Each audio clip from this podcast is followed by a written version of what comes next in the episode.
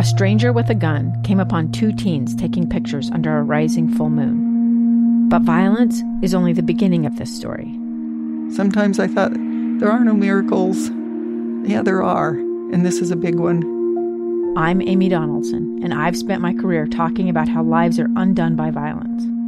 The Letter is a podcast about how lives are remade. Follow the letter at theletterpodcast.com or wherever you get your podcasts. Welcome to this Wednesday episode of Live Mic. I am Lee Lonsberry. Buckle up. The next two and a half hours is going to move by pretty quickly. We have a lot of ground to cover. We're going to touch on uh, a number of stories. I have some strong thoughts on a lot of things, and we're going to jump right into it. Yesterday, 24 hours ago, right now, we had a conversation with a representative from the Salt Lake City School District, and that was because uh, there were there were 3,000 students missing. That, that might be an overstatement. It's not like uh, they disappeared, uh, but the enrollment numbers, as reported by the Salt Lake City School District, uh, expected uh, to see uh, one number, and they saw a, a number that was 3,000 short of that. Well, there has been an update. we've learned a little more, and in just a moment, we'll be speaking with uh, Yándary Chatwin, spokesperson from the Salt Lake City School District. But before we get to that conversation, uh, I have to say, as uh, producer Amy and I and others were working on trying to get uh, a good big picture of what exactly was going on in terms of enrollment, uh, I've told you that my assumption at the onset of this little mystery, where'd the 3,000 go, I thought that because of the unique approach to the the coronavirus uh, by, taken by the Salt Lake City School District, which was uh, to to handle it in an all online fashion right now for this first term uh, and maybe beyond. Hopefully not, but maybe. Uh, and well, a lot of parents, well, the the routine of their household kind of depends on kids being in school, in the classroom, in a safe environment where uh, mom and dad are then able to go uh, off to work and uh, take care of the, the what to dos to make sure that the, the roof uh, stays over the head, that food stays in the pantry, and there's clothes on everyone's backs. Well, uh, with that reality, I presumed that many of these students had moved over to, to other districts, right? The districts which were offering, uh, you know, in-room instruction, in-class instruction. But as we started knocking on the doors of other districts, we found that numbers were actually going down elsewhere, with some exception. Yesterday, uh, yesterday, producer Amy had a, a conversation with uh, a representative from the Nebo School District. And uh, joining us on the line now is uh, Lana Hiskey. Uh, Lana, how are you? And thanks for joining us. I'm great. And thank you so much, Lee, for having us on. Now, when we knocked on your door, our question was, "How are things in terms of enrollment?" And what we, the answer we'd gotten from, uh, you know, other folks in other districts in your position was, uh, "Yeah, we've seen a bit of a slump, a bit of a slump, a bit of a slump." Uh, you were the first to give us a different answer. What's enrollment look like right now in the Nebo School District?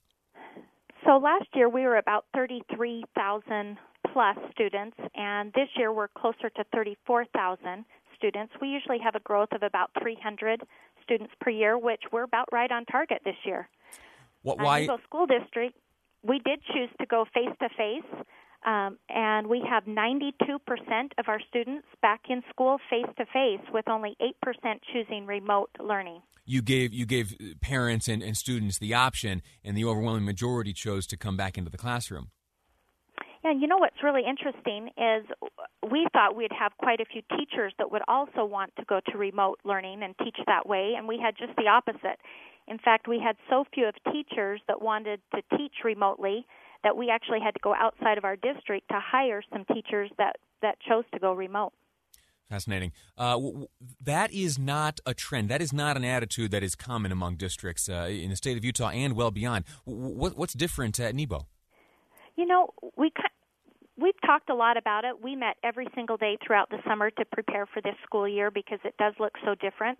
And you know, other states just are not holding school, and I think our parents were really uh, thrilled that they could have their students back in school. We know that it's better for students emotionally, physically, intellectually to be back in school, and so we really worked hard. We had a, a big team of digital teachers teaching teachers how to do that. Um, and I think it's because we worked so diligently throughout the whole summer. I know a lot of our teachers said they really didn't get a break because they were preparing. But also, I think that also um, parents are so supportive in our district. I, I'm just amazed at how much support we get from our communities. We have about seven large communities in our district, and they've just really rallied and they're very supportive. I, got my hands on a document uh, distributed to uh, families within the Nebo district. It was sent out about 10 days ago. The document indicates that uh, among students and staff, you had about 39 COVID cases. Where does that number stand today? Yeah, so so we give that number out every other week, and so I don't have a hard number today to give to you, but I can tell you it dropped significantly from 39. Uh, not not 50%, but close to that. So it's really dropped. And again, at 39 out of our uh, out of district, that's only 0.1 percent. So point, again, point zero one. Low. 0.01. That is infinitesimally small, and that's coming from uh, a total it's pool actually, of. It, it's actually 0.1. Oh, I'm sorry. Not okay. 0.01. Okay, yeah. okay. All right. Well, still a pretty small number. Uh, you've got 45 schools. You got 38,000 plus students and staff. It's uh, it's big stuff. It's admirable, uh, and I look forward to when you get these updated numbers, seeing uh, seeing how they compare. Uh, early indications uh, show that you're cutting things pretty dramatically. listen, Lana, well, thank you so. Just like well, just like any district, I mean, we could be up again next week. We just, you know, it varies, sure. it changes, it's a revolving door. But we do appreciate our parents really checking their their students before they send them to school. That wellness check is vital. And parents are keeping students home when they when they have a sore throat or when they are running a fever, and so we're grateful to them. Well, I have, I have family in your district and so on. Uh, so thank you personally for, for what you're doing there. Uh, and uh, we'll look forward to speaking to you uh, again. That was uh, Lana Hiskey with the Nebo School District uh, letting us know that they've seen an influx in schools and some pretty low COVID numbers. We'll keep track on that. Now, I want to turn attention back further north. Again, speaking with Yándary Chatwin, spokesperson from the Salt Lake City School District. Yándary, are you there? I'm here. Hi, Lee. How are you? Thank you so much. You sent me a text last night at the at after the results were or the new data rather was released at the meeting. You and I had a conversation just yesterday uh, about what seemed to be the disappearance of about 3,000 students. At least uh, there was a drop uh, in 3,000 from the rolls. Uh, you were anticipating some updated numbers last night. Do you have those to share now? I do. The drop is a lot fewer than 3,000. Thankfully, we're down 1,088 students from last year. In a typical year over the last decade or so, we've seen a drop uh, between four and 600 students. So thousand is still more than normal, but a lot better than three thousand for sure. What? Why? How do we account for the discrepancy? How do we account for the, the, the question mark that's lingered for the past two weeks or so? That is a great question. Again, since we don't have, um, you know, exit survey data for families, we don't have an exact answer. But looking at the trends, it is interesting that most of the drop is coming from East Side schools, and the drop is almost exclusively in elementary schools. In fact, the middle school stayed about the same in numbers, and in high school we went up a couple hundred. So we have more high school students enrolled this year than last year. Interesting. Um, so it's, it's a great question, but we're looking at the trends, and you know we'll continue to analyze the data to see what information we can glean from that. And, and how about the lag? It was it was what two and a half weeks ago or so that it looked like three thousand. Uh, what what were these? What do the new numbers look at? Look at how were we able to to now account for these the, the two thousand?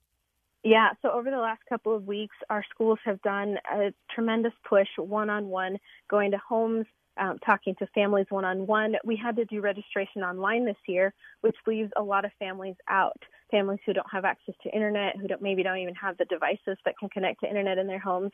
So a lot of kids hadn't registered as of a couple weeks ago. But over these last two weeks, um, because of that big push from our teachers and administrators, we were able to find um, a couple thousand more students who hadn't registered yet. Um, and now those kids are ready to start the year with remote learning this week.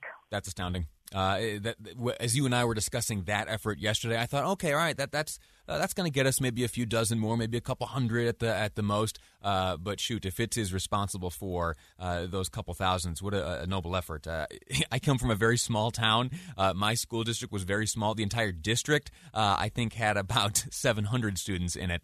And so, if you were able to knock on the doors, make personal contact with enough families uh, to to get two thousand some odd students uh, back in the classroom, uh, so to speak, at least learning again. Uh, that's admirable, and I thank you for it. Uh, Yándary, uh, time is tight. I've got to let you go. Thanks for the information. Thank you for keeping us up to speed. Look forward to speaking to you again.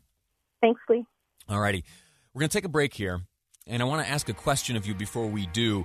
there is a, a new survey out, and it asks Utahns if they, once this COVID vaccine is made available and the FDA deems it safe and effective, would you take it? Would you take it? Will you take it? I'll share with you the survey results. They surprised me. They may surprise you. I'll share them with you next on Live Mic. I'm Lee Lonsberry, and this is KSL News Radio. I'm Dave Cawley, investigative journalist and host of the podcast Cold. Don't miss Cold's new season three, where I look into the unsolved disappearance of Sheree Warren, a woman last seen leaving her job at a Salt Lake City office in 1985. Police cast suspicion on Sheree's estranged husband and boyfriend, but never made any arrests or recovered Sheree's remains. Find Cold Season 3, The Search for Sheree anywhere you get your podcasts.